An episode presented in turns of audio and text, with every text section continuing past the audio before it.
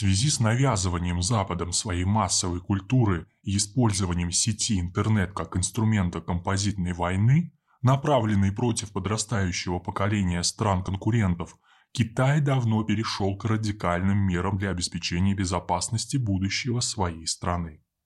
О том, что всемирная сеть может полностью изменить целую страну, в 2000 году заявил президент США Билл Клинтон, выступая с докладом на тему необходимости включения КНР во Всемирную торговую организацию. Речь была произнесена им в школе передовых международных исследований Пола Ницце, Университета Джона Хопкинса, США. Попытки противостоять джину свободы, щедро раздаваемому Госдепом, Клинтон сравнил с процессом прибивания желе гвоздями к стене, но Китай смог вырваться из коварной информационной западни.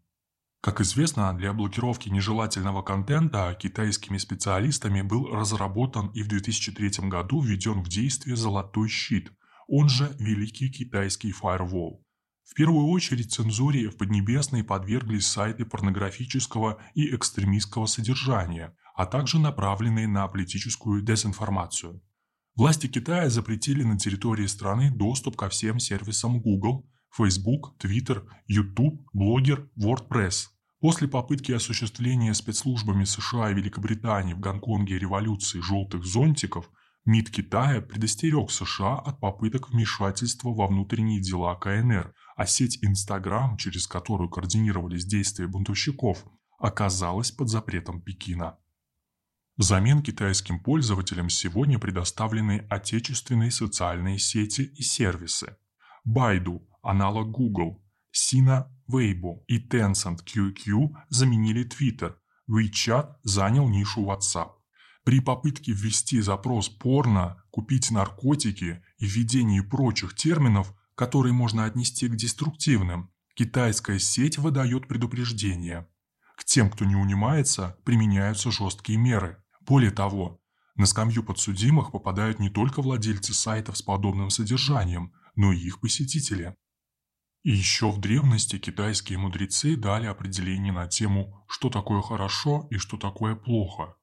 Логика правительства КНР проста и разумна. Сильное государство нуждается в сильной армии. Основа сильной армии – сильные люди. Любая зависимость подразумевает слабость, к примеру, в Китае с его тысячелетней национальной медициной вы не найдете в аптеках средства для лечения пьяниц. Китайцы считают алкоголизм не болезнью, а сознательным выбором, пороком. Алкоголиков там лечат с помощью трудовой терапии, а тех, кто нарушил закон, обязательной трудовой терапией в условиях изоляции. Может быть, именно поэтому на улицах Китая вы не встретите пьяных, а если и встретите, ими окажутся туристы. Отцы китайского государства понимают, основная и при этом самая уязвимая часть населения, являющаяся потребителем массовой культуры и соцсетей, это молодежь. В связи с этим логичными шагами Пекина на пути информационной и психологической защиты подрастающего поколения стало создание лагерей для интернет-зависимых подростков и запрет на популяризацию женственных мужчин. После призыва председателя КНР Си Цзиньпина к национальному обновлению и развитию здорового общества осенью этого года Национальная администрация телевидения и радиовещания обратилась к телевизионным каналам, заявив, что пора положить конец популяризации женоподобных мужчин и другой ненормативной эстетики. Ответственные лица в своих выступлениях использовали более грубый аналог слова, означающего представителей ЛГБТ-сообщества. Факт, что в заявлении употреблялось жаргонный термин «нианг-пао», имеющий оскорбительный смысл, подчеркнул решимость намерений китайских властей.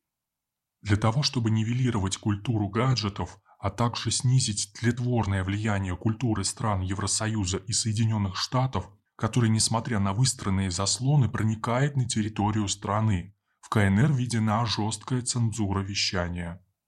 Лагеря для интернет-зависимых подростков стали еще одним изобретением Поднебесной. Именно Китай является первой страной в мире, признавшей интернет-зависимость психическим расстройством.